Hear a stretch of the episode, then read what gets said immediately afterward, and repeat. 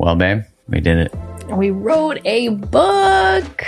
Yeah, man, it's it's actually surreal to even think about uh, that we wrote a book, had a baby, got married, not necessarily in that order. but the book is now available yeah. for pre-order, and we're so excited to share it with you. Oh, so looking forward to getting this book into your hands, to be in dialogue and conversation with all of you as we continue to liberate love from old imprints and codependent dynamics that keep us small, stuck, and stagnant. Yeah, you know, no matter your relationship status, this book walks you through what shaped you, why do you do what you do in relationship. It dives deep into your relationship blueprint, attachment styles, and most importantly, which is different than every other book that's ever covered codependency in the past, we explore the role of the nervous system in that. And the book is called Liberated Love. Yeah, release your codependent patterns and create the love you desire. Go to createthelove.com slash liberated love to order your copy now. That's createthelove.com slash liberated love and get that pre-order in and you'll be able to get a free download of a meditation we created and a workbook that goes along with it. Much love and appreciation for your support. Much love. Thank you.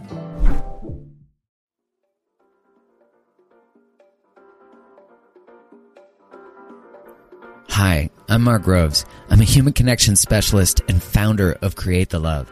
At an early point in my life, I became obsessed with understanding relationships, the intricacies of how people connect. And through this exploration, I have created a life and a business dedicated to learning out loud and exploring how we interact with each other and the world. This podcast brings the world's top thought leaders, spiritual luminaries, physicians, scientists, researchers, best selling authors, and health and wellness experts under one roof to discuss the good, the bad, the messy, and of course, the beautiful parts of the human experience. Welcome to the Mark Groves Podcast. I can't wait to dive in with you.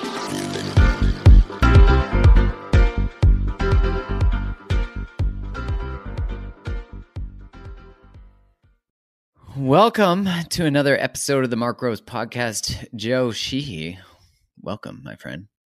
Thank you for having me, brother. It's an honor to be here. So happy to have you on here. You know, and I think about uh, our mutual connection, and for you guys listening, you if you haven't heard my episode with Traver Boehm, it's a good one to go back to. But our mutual uh, friend Traver was like, "You got to interview my buddy." I'm like, "I got to interview his buddy." Anyone he recommends, I'm like, "All right, I'm in, all in."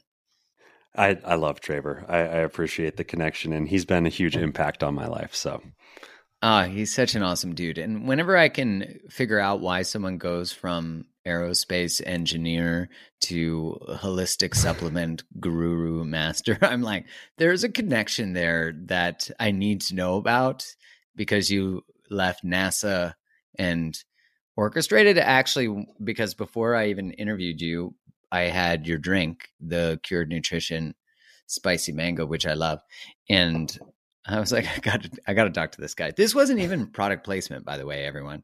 I was genuinely drinking one of these because I do all the time before we. Got you got hooked really quick. Seriously, as soon as I got him, I'm like, please send more now. Send soon. Need to survive. Yeah, I was like, how many can we send at once? We sent as many as we possibly could to Nevada, and I think they you ended up finding them, right? Yeah, I did get them. So I ended up with a double dose. It was perfect. Cool. The whole perfect. UPS truck was like, "We have a delivery for Mr. Groves." Um, so yeah, maybe you could tell us a bit of like what is that origin story and what were you doing in aerospace? Because I think for you know people listening, it, that journey of finding your passion is such an important one of listening to the calls and and following where pain leads us. I think it's such an important thing and you don't know mm. where it's going to bring you until it mm. brings you somewhere and then you're like oh that's why I, have been going through all these things so so please yeah yeah yeah i what led me to aerospace was growing up my father was an airline pilot and so we traveled all the time we got to do the space available you'd sit in the in the terminal and if there was space available on the flight you would get on the flight and we would go wherever we could go so we we traveled a lot when I was younger and I was really interested in becoming a pilot.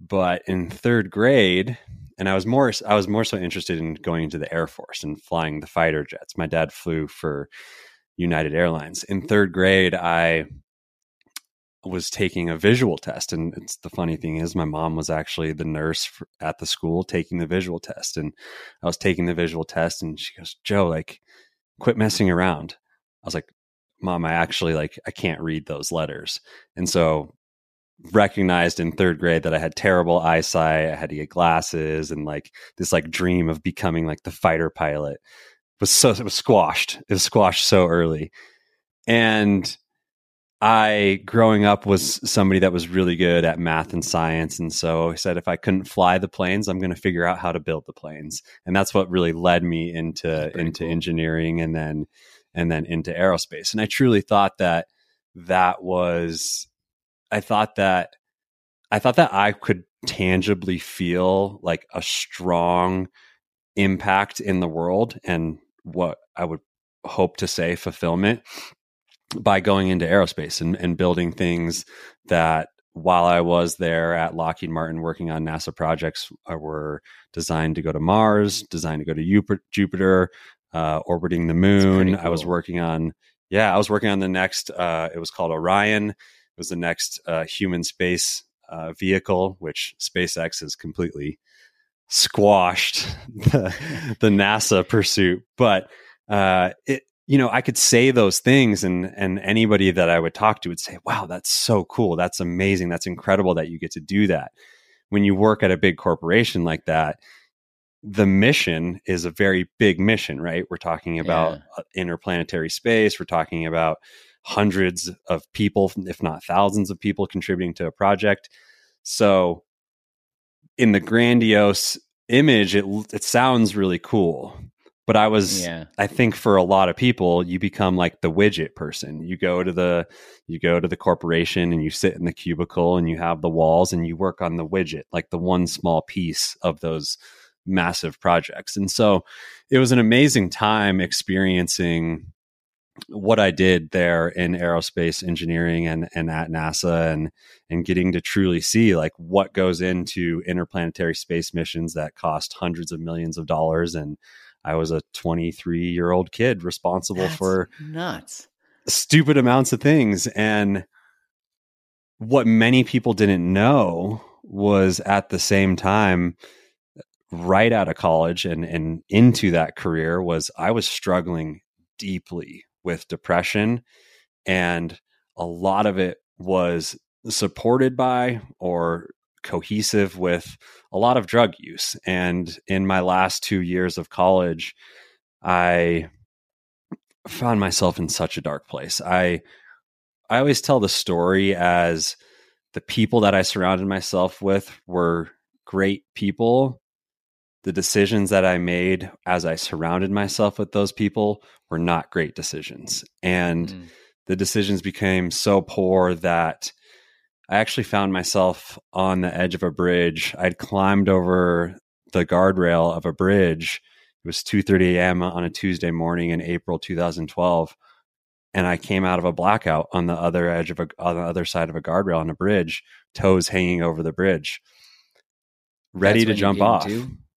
Ready to yeah, I came out of a blackout, standing on the edge of a bridge, and it was wow. 2:30 a.m. on a Tuesday morning, and I was saved by who I call my angel. I don't know what this what this man was doing underneath the bridge on a Tuesday morning. Um, you know, in a college town, in a college yeah. town, like anything kind of happens. But there was somebody below the bridge, and and he said, "Don't do it." I, I came to. I looked around. I heard him say, "Don't do it," and he just said, "Can can I come up there? Can I can I help you over the railing?" And I just broke into tears and I said, Yeah, like you can. He pulled me over and the next day I woke up in the hospital with doctors standing over me and my parents were there and the doctors say, you know, we're going to run some tests. Is there anything that we're going to find in your system?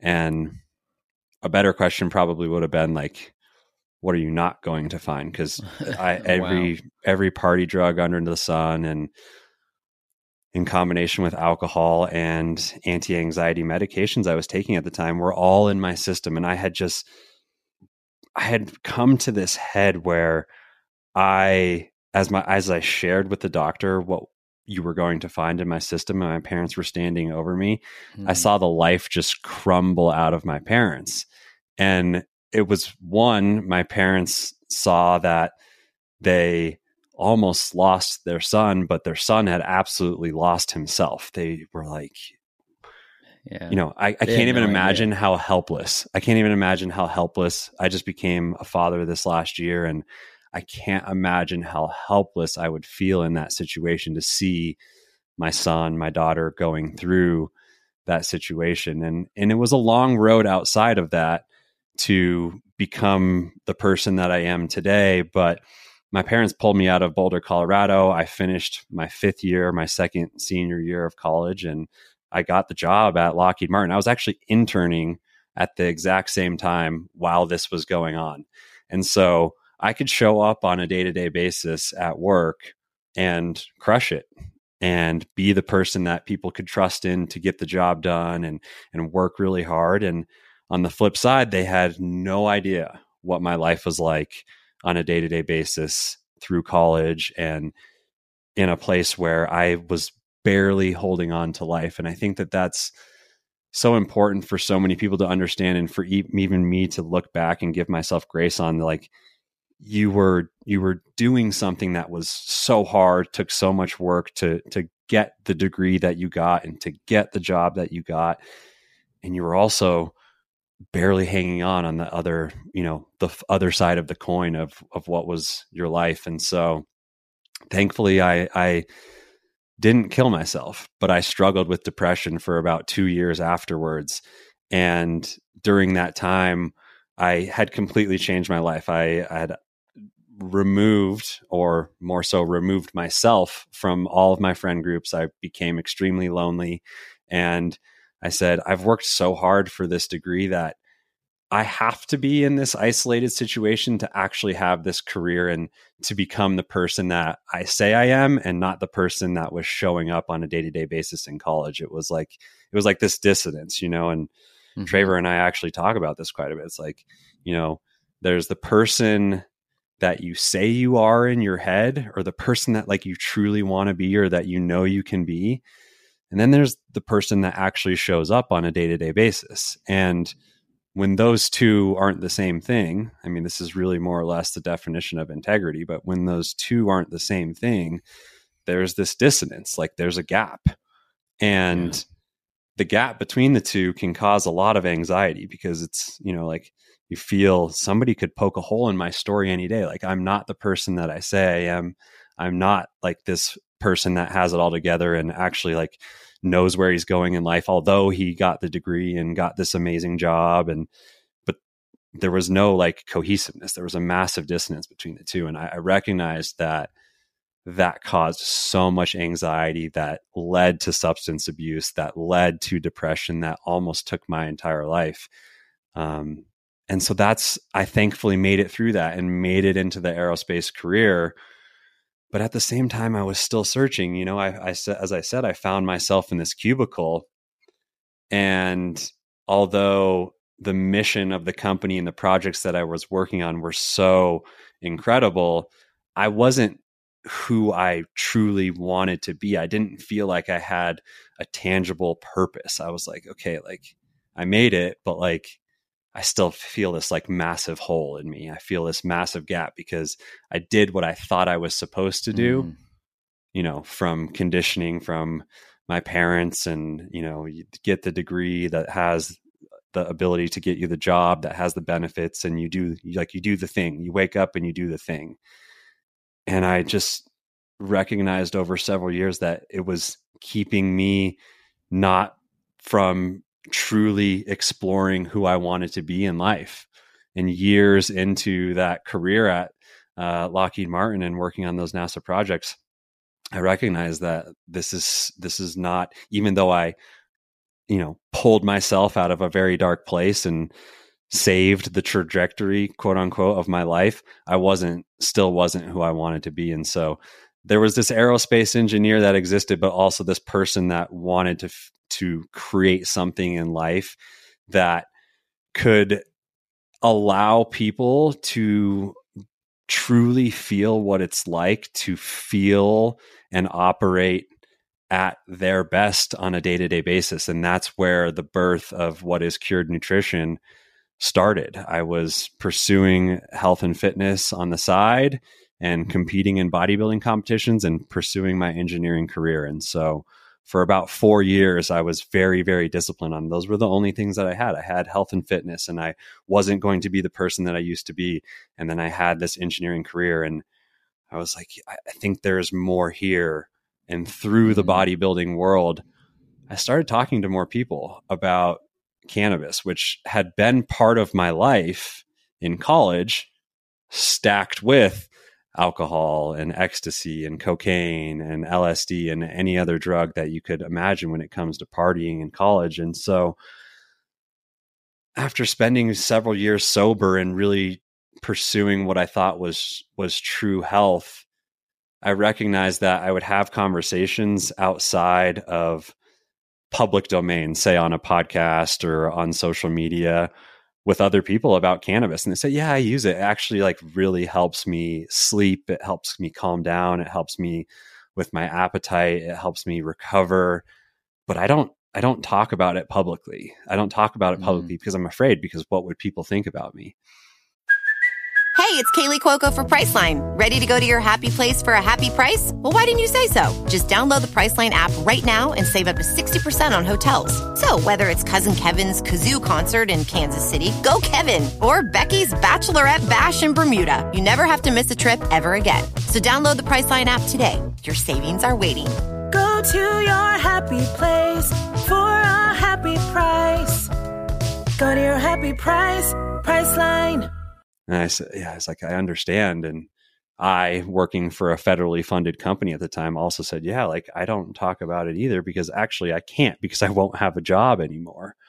And mm-hmm. so it all yeah. came to this point where I was like, I want something more in life. I'm checking the, I'm clocking in and I'm clocking out on a day to day basis. And I, I, thought I was going to be this. Uh, I thought becoming the aerospace engineer was the thing that was going to bring me true fulfillment. But what I recognized through my entire journey of nearly losing my life to becoming more of the person that I wanted to be over the next six years was it all was coming from the internal feeling of do I truly love myself? And part of loving myself is how I feel and operate on a day to day basis. And I recognize that health and fitness and the things that we don't talk about when it comes to cannabis or our struggles or our depression, they all have this through line. There's a stigma. And if we could just break through this stigma and truly talk about things that haven't been talked about or people think that are, afraid to talk about because people might think about you differently, that's where the true power is. And so that's really what ignited this whole mission. And I recognized that I could combine the, the cannabis world and the health and fitness world to help change the narrative because people can look at health and fitness professionals and say, hey, okay, well, they're committed to truly taking care of themselves and they may be cannabis users. So, does that make you think differently about them, or does that maybe make you think differently about cannabis? And mm, Cured Nutrition has now been around for for five years in August. It'll be five years in August, and the whole mission has been to change the narrative around cannabis to truly optimize individuals' lives through supplementation that is that feels more normal. Like you take these capsules for for focus, and you take these uh, liquids for calming, and you take these uh, gummies for sleep. You take actually, I shouldn't even say that because we haven't released our gummies yet. But you drink these drinks for yeah, yeah. yeah. So so what I what I would say is how can you utilize cannabis in a normal way through different types of supplementation to optimize different aspects of your life? And through that can we change the narrative around something that I truly believe has so much power? And that's been our mission over the last 5 years and I truly think it's just it's a narrative shift. If we talk about narrative and we talk about narrative in the way that it's we've experienced it in the last couple years like everything in life is narrative and our mm-hmm. thoughts about cannabis are all narrative and it started in the 1800s and 1900s and so my mission is to truly be a part of changing that narrative to create a future that has a more open mind on these things that can truly support our life from a health and wellness perspective. Well, even when you look at your transition in your own story, you know, you go from choosing, which I think is so much most of our stories till it's not is like the desire to choose a, a career or, or even a relationship often is how will i be perceived? Will i get less questions and more celebration? If i choose this was i taught to choose this? Was i taught to choose this at all costs? You know and eh, even the intention behind the use of psychedelics or cannabis or drugs or alcohol when the intention is escapism like anything even you know fitness can be escapism. And you know it's as soon as the intention is used for a tool to be expanding and to contribute to what are positive coping mechanisms positive uh, anchors during transition you know change. And i think of like moving to fitness as a way of still trying to construct sort of the outside, you know? Don't Google me. you'll see pictures and you'll recognize exactly why I didn't pursue that that world anymore. But you're so right. It was an image, right? And, well, and then and then you can you still discover, and I think we all do. It's kind of like uh, you look at the highlight reel that Instagram can be, and the celebration that we can have for a way of being, which is just really an extension of how our society works ultimately, till it doesn't, till you have these groups of people that are like, hey, you actually enriched and in your passion and learning how to monetize that and how to be in what feels like you know I, I always think like wouldn't it be awesome to have a job where it doesn't feel like you're working but you're getting paid? And there are people that being an aerospace engineer, that's definitely true. And there are a lot of people who are whatever job it is in the world that that's not true for. And it is such a an interesting journey and a challenging one, right? Like you spoke to how that gap between who you want to be and who you're being, the greater that gap, the greater the pain. And mm. the reason that I would say one of the number one sources of addiction is that. And I think the cost that we often, I'm curious your thoughts on this, the cost that I perceived prior, the fear I had was that me being fully this thing, not only would it bring me great uncertainty, uh, because it, it would create new ways of being, new choices. I'd have to let go of friendships, relationships, whatever it might be. But I really was concerned that I wouldn't be loved as the full as fully authentically expressed myself. And that fear still lives in when I hide words that I really want to say and you know, and I'm curious your experience of that. 100%. I mean, I can recognize what I what I wasn't mentioning in this entire journey was I did a lot of therapy after finding myself on that bridge. And the last 2 years before starting cured, were a true deep dive and recognition of what was really going on. And, and through my engineering career, I mentioned my dad was an airline pilot. So most of my childhood, my dad was home for three days, home for four days, gone for five days, six days, whatever it was. Home, not home, home, not home. And every time my dad came home as a young kid, I always was just trying to do anything I could to be recognized and make my dad proud. The lines were perfect in the lawn, the house was clean, the whatever it might be that my mom needed support with. I was the man of the house growing up, but you know, 5 to 10 years old, what does that really mean and and how does that become ingrained in somebody's head? And what so I recognized was that it's a lot to carry and i recognize that that's exactly what was paying, playing out in me. Yes i was good at math. Yes i was good at science. But did i want to be really want to be an engineer? Did i just want to make my dad proud? Did i want to hear the words that my dad was proud of me? And it was a continuation. You know i said hey i wanted to be the person that flew the planes. I recognized that i wasn't going to be able to fly the planes so i'll build them. Maybe that will make my dad proud And Was your dad disappointed when he found out that your vision was?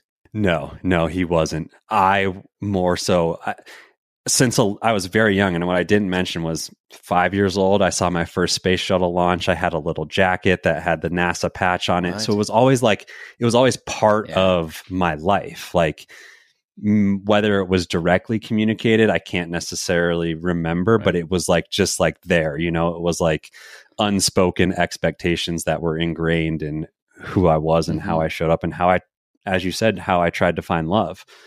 Um, when I had the idea of starting this company, I had left NASA and moved to a smaller aerospace company in San Diego, California.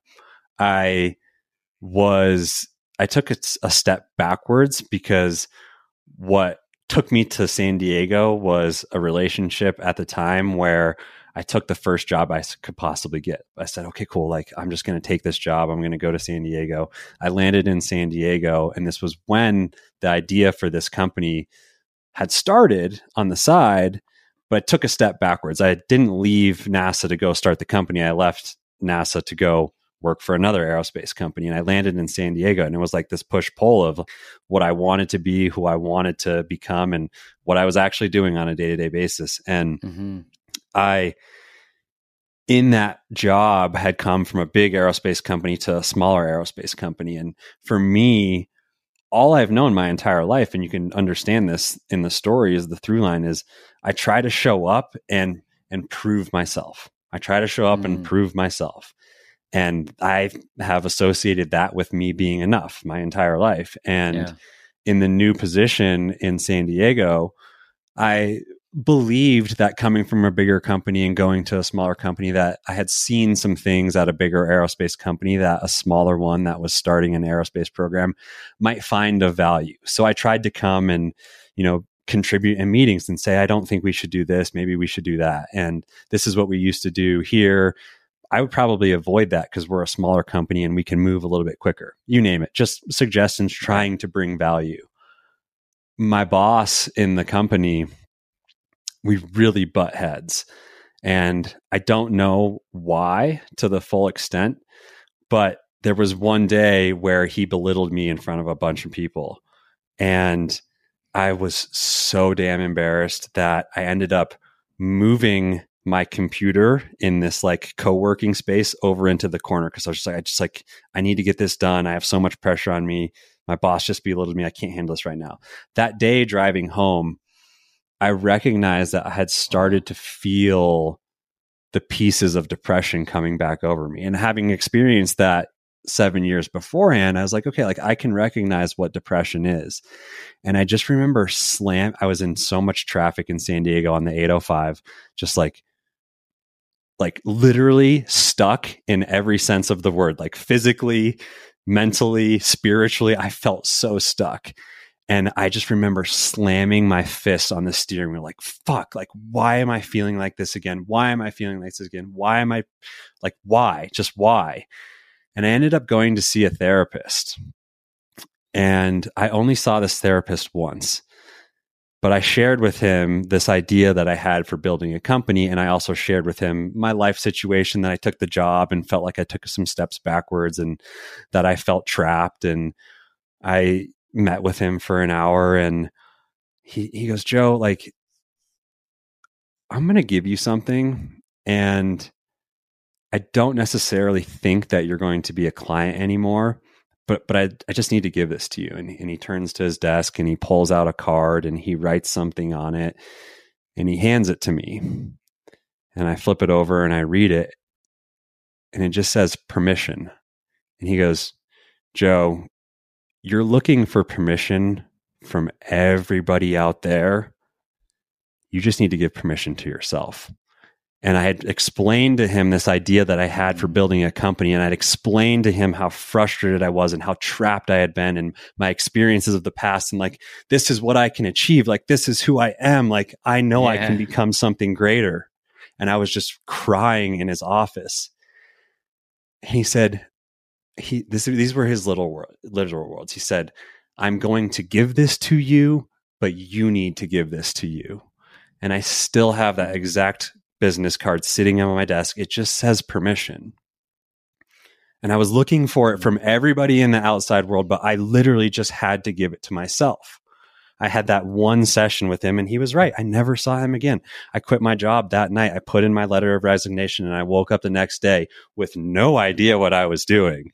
But a a but not a trapped. thought- yeah, but not trapped. And a thought and a desire and a and a just burning fire to help people in this world because I had figured out how to help myself after being extremely depressed and going through, you know, waves over the years and learning and finding the fitness facade. You I didn't even have to tell you and you nailed it, which is hilarious.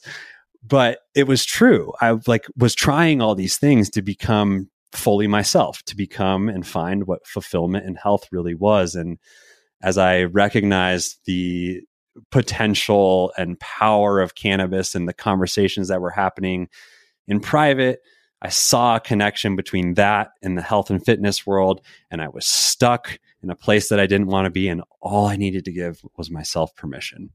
And I woke up that next day, and Mm. that was the first day of, of Cured in September 2017. And I've been on a mission ever since then. And so cool. it's so funny because that card, I'll have to send you a picture of it. It's not on this desk, it's on my uh, desk at the office, but it still sits there. And he was so right. Like, so many of us are looking for permission from the outside world when truly it's just something that we have to give ourselves. Nobody else is going to give it to you. Man. Isn't that so fascinating how we do that? Like the same external authority that makes us create a false self is the same external authority that we're looking for permission to become ourselves. Like it's such a mind fuck because it's the very people we are bending to please. We are now trying to get approval to go do something. Eh, And it, you're so right because I think that's even that journey where we say like I'm going to try to find myself. And it's like you're already here.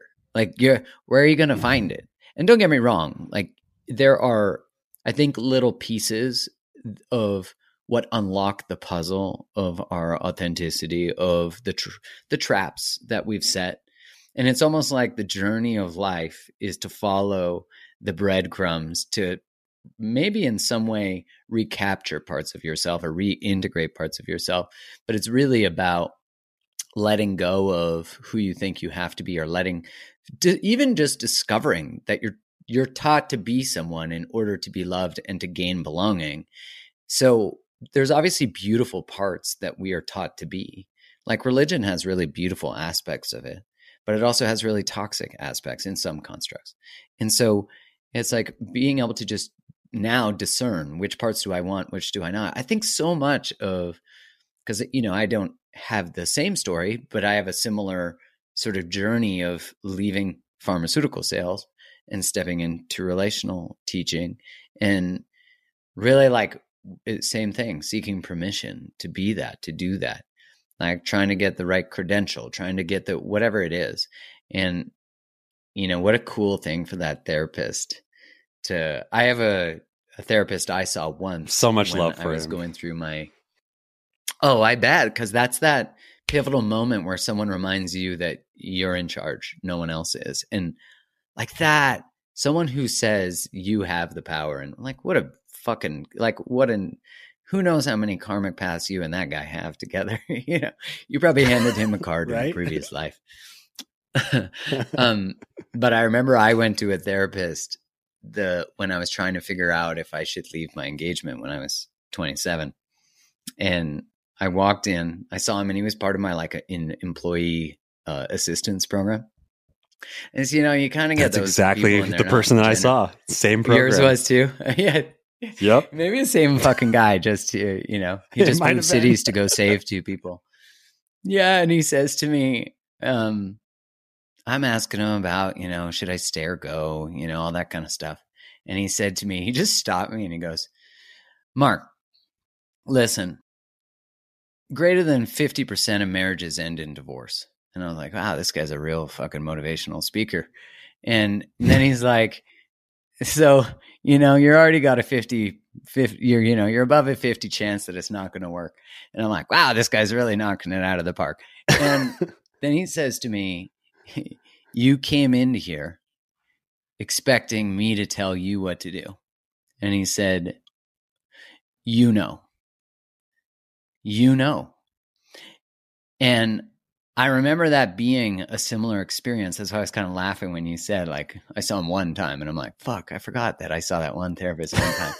and I left and I ended my engagement because it was like the same sort of like, you have permission. Like, you came here trying to get it from me, but you're allowed to choose your life. Um, I'm curious through your experience of the fitness exploration, the aerospace, you're finding a similar pattern of potential depression again. You're like catching, I'd say, you know, maybe not the earliest signs, but the the earliest that you notice at that point. And how did cannabis, because it's clearly became really valuable for you as a tool, that you wanted other mm-hmm. people to experience it as a tool.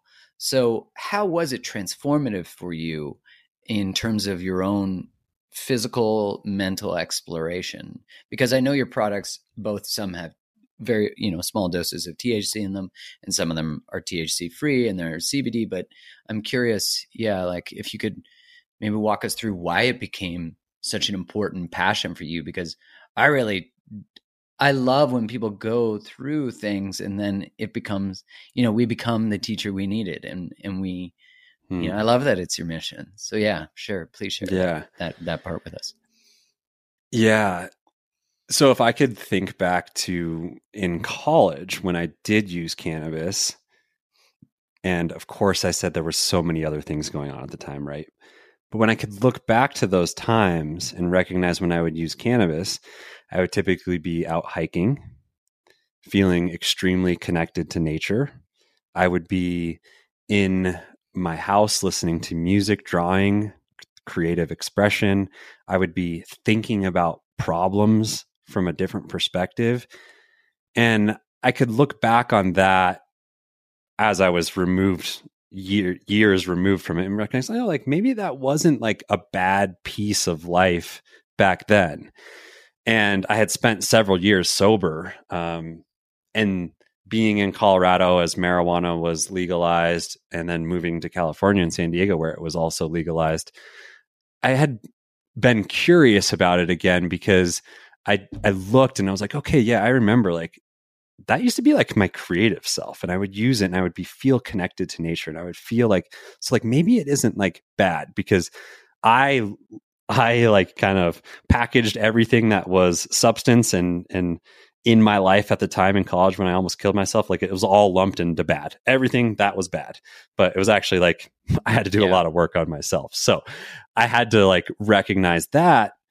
And in California, I had gone to a dispensary and I saw I saw CBD um, products popping up, and I said, you know what, like I've I've seen these been popping up, and um, at the time I had still been using off and on uh, anti anxiety medication, and I was like, you know, I'm just gonna like try some try some CBD, and I started using it, and I noticed that it really helped just calming my mind. I had been practicing meditation over the years, and I'd been like, you know, trying to do all the personal development things. I recognized that CBD had an effect similar to me feeling like I sat down and meditated for like 10 minutes. I was like, oh, like I feel more present. I feel more wow. clear.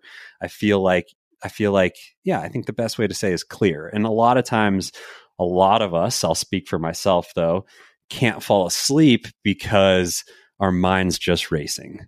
Uh, entrepreneurs, we all sit here and go, uh huh, uh huh, uh huh. Like, you know, we're building the business in our bed. but like a lot of people struggle with that, right? Like our mind is racing when we go to bed. And I noticed that I could I could calm my mind down and allow myself to become more present and then in turn fall asleep. And as somebody who was really, you know, pushing his body through a bodybuilding career, sleep and recovery is so important. Like if we're not sleeping, sleep is the literal foundation of our health. Like if you're not standing on a solid block or foundation of sleep, you're kind of like, you know, standing on uh like a scaffolding, like with a leg missing. That's kind of how I say it. So Yeah. I recognize that So my true. sleep, I like recognize that, you know, it's like if you don't sleep well, you're probably not going to eat well. You're probably not going to work out and you're probably not going to treat people properly. So like sleep, like we don't even have to get into the science. Like I think we can all recognize that, right? I noticed that it yeah. really like you're not going to make right choices and you're probably not going to treat people right if you're not sleeping. Um, but I noticed for me that it really was helping me sleep and recover and calm my mind. I was like, there's something like really here. But I went into the dispensary and got this right. And so like there's this connotation of dispensary. Like, okay, you go in and Mm. that's where the stoners go, right? And like you're like, you know, propaganda from the 1930s since Reefer Madness was released, there's been hardcore propaganda shoved down everybody's throats for 70, 80 years about who a cannabis user is. It's it's the lazy person on the couch that eats chips. And I said, well, I recognized that when I used it in college, I actually became more creative and I felt more connected to nature and I, I love to go hiking and be with friends and, and use cannabis. And I'm talking about THC specifically here. But in later years, I recognized another cannabinoid CBD, which comes from the same genus. It comes from the cannabis plant, was helping me calm my mind and, and helping me sleep and really helping my overall life. And I said, you know, just this like cannabis needs a rebranding, more or less, is what I recognize. Like, we need to rebrand this because I think there's just the wrong story going around cannabis, specifically THC and marijuana, but CBD is another cannabinoid that comes from the cannabis plant. And so as I started to use just CBD, then I started expanding back into utilizing THC and other cannabinoids and recognizing that it wasn't like it wasn't the problem back when I almost killed myself. I was the problem. And the Mm. difference of who I am and who I show up as now and the intention behind the use, as you were mentioning earlier with psychedelics, is, is what matters. It's all the intention. And the effects can be different for everybody in, in different dosages of THC or CBD. So a lot of education is required around this. But I asked, I had run a podcast at the time called Higher Health. And everybody's like, Higher Health, like, is that like you like people getting high? And I was like, no, like I'm on this pursuit of like finding the higher frequency of health. Like I went from bodybuilding to I want to figure out what true health really is. And so higher health, I was interviewing people and we would get off the podcast and they would go, you know, like I see you posting about CBD a lot and cannabis and like I actually use it, but like I don't tell anybody. And so I just that was like that was literally everything that was coming together when I finally put in that letter of resignation. And so since that day, it's been how do we package and educate these components, these ingredients that are coming from the cannabis plant and and other ingredients that we use in our products that we can talk about, but how do we package these in a way that can allow people to understand that this is just a different, more holistic and natural way to optimize your daily life and you can walk into the supplement section at a store or a vitamin section at a store and like it's just it's kind of weird for some people and so i want to make it like we want to make it sexy. We want to make supplements sexy. We want to have sexy ingredients and we're rebranding cannabis and we're truly truly trying to change people's perspective on something that i believe and know to my core has helped me a lot and has helped a lot of other people. So it was it was who i was in a different place in life that allowed me to recognize the powers of it to use it very intentionally and that's why we're you know what we're doing that's why we're doing what we do as a company cured and and the mission we're on is to to change the narrative I mean, I have really enjoyed the products. I'm really loving the nightcaps. I, I mean, I find I sleep well generally. Uh, what you were saying about is we're building our business while we're in going to bed. I definitely relate to that. So sometimes it's hard to turn the brain off. Um, but I have found that I sleep really deep when I take the nightcaps. Like I, I feel very restored in the morning. Um, I'm also one thing that really drew me to it is it's not, you know, like I find if I take a higher dose of THC, I get actually more anxious. That's why I Mhm. stopped taking, uh, you know, anything above a five milligram from an edible perspective. Um, but in the combination, I remember I hurt my back when I was in Tofino. I hurt my back surfing, and I had tried like Robaxacet and all these different things.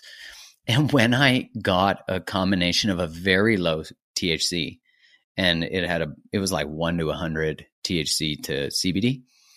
Oh my god, it, I it was way better than Robaxacet didn't touch my experience. That I was like, oh my god, I'm in such a, a better place. Like it was, it really made such a difference. And that's when I when I take like a very I don't take THC very often, but if it is, it's very low dose in combination with CBD. And what I really was drawn to in your products is the inclusion of adaptogens. And so that also and mushrooms, you know, I'm like curious where those came in too. Yeah. I'm going to this this story I like thought about telling this earlier and I'm going to tell it now because it just really it's so it's so pertinent. Um you were talking about the breadcrumb, the tr- the trail of breadcrumbs that lead us back to ourself to allow us to remember who we truly are. As I removed myself, you know, 6 7 years from from school and my abuse of drugs, I did at the same time as starting to explore cannabis again, I did explore psilocybin a lot as well. And there was this one mm. trip, and I'll I'll explain this the correct way because I hope people don't take it wrong. I, I went on this one journey and really was just asking myself, like, why why do we struggle so much in life to th- and think that there's something that we need to become or need to be or like the person that we need to become to like be okay in this world and there's this message that i just kept hearing was if we could just remember who we are we would be cured if we could just remember who Mm. we are we would be cured. And my our company's name is cured nutrition and a lot of that came from cannabis and herbs and adaptogens. In the process to utilize them they go through a curing process. Like you dry them and that's curing the cannabis or curing an herb. It's i'm sure everybody's heard of that term before but i was on this psilocybin journey as i was doing a lot of inner work and i recognized like that's true like if we could just remember who we were I think a lot of our problems, and I'll just say it in a different way, if we could just remember who we were, a lot of our problems would start to go away. Like who we are in our innocence, in our true essence, in our core. And I say that all because that experience was so powerful. And my experience with psilocybin over the course of the years continues to be so powerful when it's used very intentionally Yeah, that we same. include functional mushrooms we include functional mushrooms in our product because similar to how CBD is one cannabinoid out of 100 cannabinoids in the cannabis plant, THC being one of those 100 cannabinoids, functional mushrooms are this small component of the overall world of mushrooms. There's culinary mushrooms that we cook with, cook with. There's functional mushrooms that a lot of people would hear when we talk about lion's mane or cordyceps or medicinal mushrooms. That's a functional mushroom. And then there's psychedelic mushrooms. And all of this really comes together to say nature is extremely powerful. And adaptogenic herbs like gotu-kola and rhodiola and ashwagandha, they're all parts of more or less traditional Chinese medicine. And I recognize that they all are so powerful. And then when used together in combination with each other, they become even more powerful. Many people will talk about the a, a full spectrum product when they talk about a cannabis product, which means that it, the product contains all the cannabinoids of the cannabis plant, all in different amounts, low dose THC, higher CBD, CBN, whatever it may be. We can talk about those and terpenes and flavonoids. That's the full spectrum extract. And that creates what people call is the entourage effect. And that comes from whole plant medicine. And cannabinoids work with adaptogens similar to how they work with functional mushrooms. And so I knew that being a CBD company is very narrow minded. Like that's that's mm-hmm. In the term in the words of Jim Collins, who wrote the book Good to Great and talks about businesses like becoming so becoming something that lasts the test of time. You want to be a clock builder and not a time teller. A time teller is somebody that tells the time in the moment.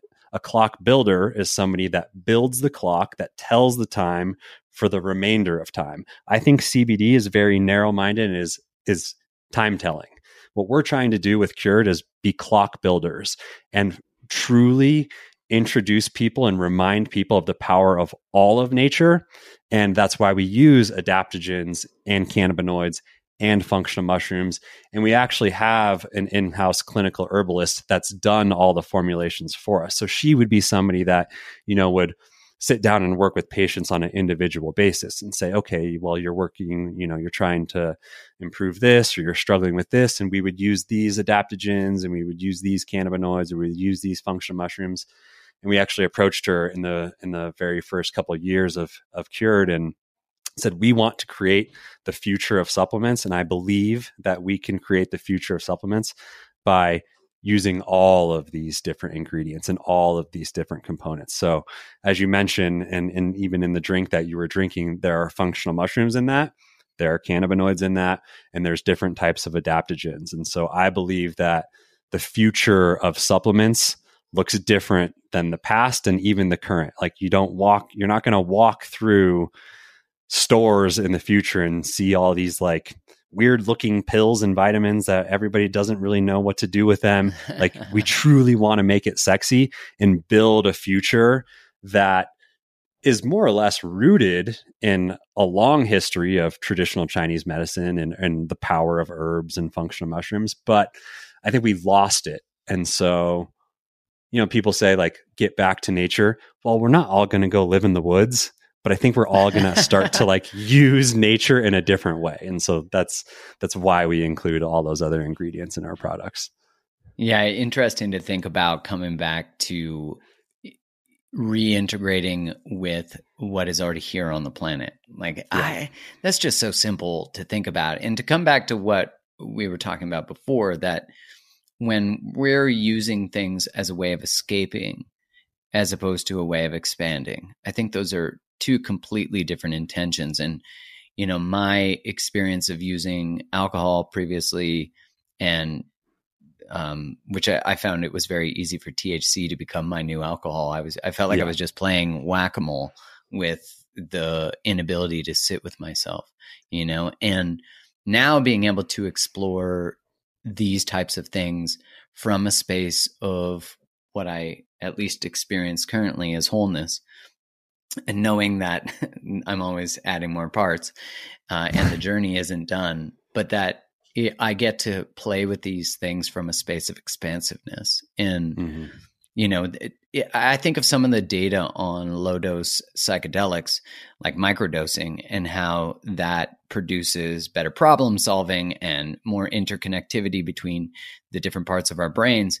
And I just think about what's possible. And, and I love that this is your uh, this is your mission. So I'm I'm really grateful that the world uh, that from the edge of the bridge to you know to this is uh, I'm really grateful you didn't jump so you could tell Thank the story and yeah I, I didn't know all that. of that part of the story and I I'm um, I think for everybody it's just such a I think we're all just trying to figure out, you know, as you said, like to remember ourselves, to take that journey home and I think when we pick up the tips and tricks from people who've done it, it maybe makes that path a little quicker, you know? Yeah. Like, um, like you just handed us all of a, a card that says permission.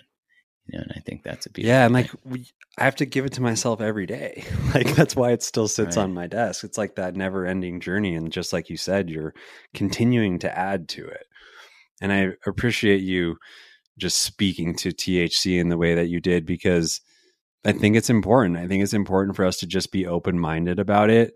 Many of our products that are full spectrum products have microdose THC in it. So, similar to the world of psilocybin and microdosing other psychedelics, you can if you've had a negative experience with THC, I completely understand. And I completely understand escaping utilizing THC and I completely understand why there can be negative connotations around THC. You Mhm. can be couch locked with a bag or an empty bag of potato chips rather. Like that can happen, right? But I think that it's all context and also low dose THC, which is existent in many of our products, needs to be given at least some airtime for people to truly understand that that's part of c- cannabis as a whole and that's it's in there for a very intentional reason and nature is so intentional in everything it does so really is, yeah. we just have to recognize that use case really matters and, and if you have had a negative experience with thc i highly recommend um, if you're interested of course utilizing like a microdose and i mean below a milligram of thc similar to use what you said you used mark was you said 100 to 1 most of our full spectrum products are like 30 to 1 um, and we and we sell those nationwide it's completely legal um, and because you it's know, we- sub uh is it not psychoactive at that point? Yeah, so like the the law is it has to be less than 0.3% THC by weight and it has to be derived from the hemp plant. So so if you like if you said if there was like a tree, cannabis is Yeah. the top, hemp and marijuana are below it. Hemp has less than 0.3% THC, marijuana has greater than 0.3% THC, and then there's all these other cannabinoids in the plant. And so like the line between hemp and cannabis is or hemp and marijuana rather has become very blurred over the last Yeah. several years because breeders in the hemp world can express high CBD, high CBN, high CBC, all these other cannabinoids. And the only difference between hemp and marijuana is the fact that the TH, THC concentration is above 0.3% by dry weight. So, like in a capsule, if you were to measure the capsule and measure by weight how much THC is in that capsule, it's still below the 0.3% THC legal limit. But we've been able to formulate our products, and we do formulate our products very intentionally to push that THC as high as we possibly can because it truly works. And a lot of the effects, like you said, um, you know, some people will, you know, like if they have a headache or they have other pains, that they'll take a full spectrum product and rather than getting high, they'll just notice that the whatever it was has actually gone away.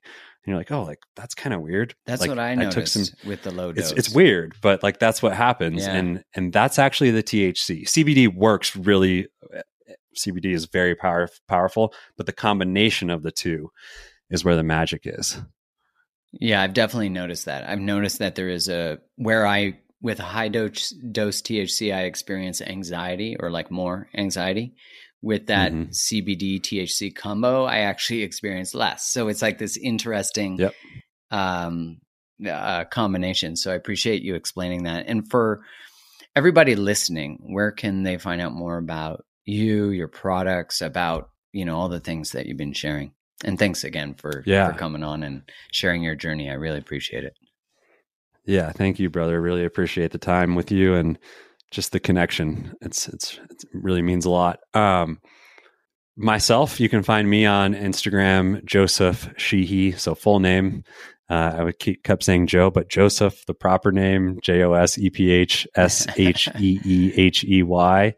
And then you can find Cured, the company, on Instagram as well. But you have to type out the whole name because we are shadow banned. Big tech does not like us. So you have to type out Cured Nutrition, C U R E D Nutrition, and you'll find us. We have several other pages on Instagram. One's like specific to the drinks that you were drinking, Mark, and um, one specific to like all of our partners. But Cured Nutrition is our actual main Instagram. And Cure Nutrition is our website where you can find all of our products, and we ship them all across the nation. And we're just very honored to be able to be here and, and share the story and, and truly just try and help as many people as we possibly can. Beautiful, man. Thanks so much. I really appreciate it.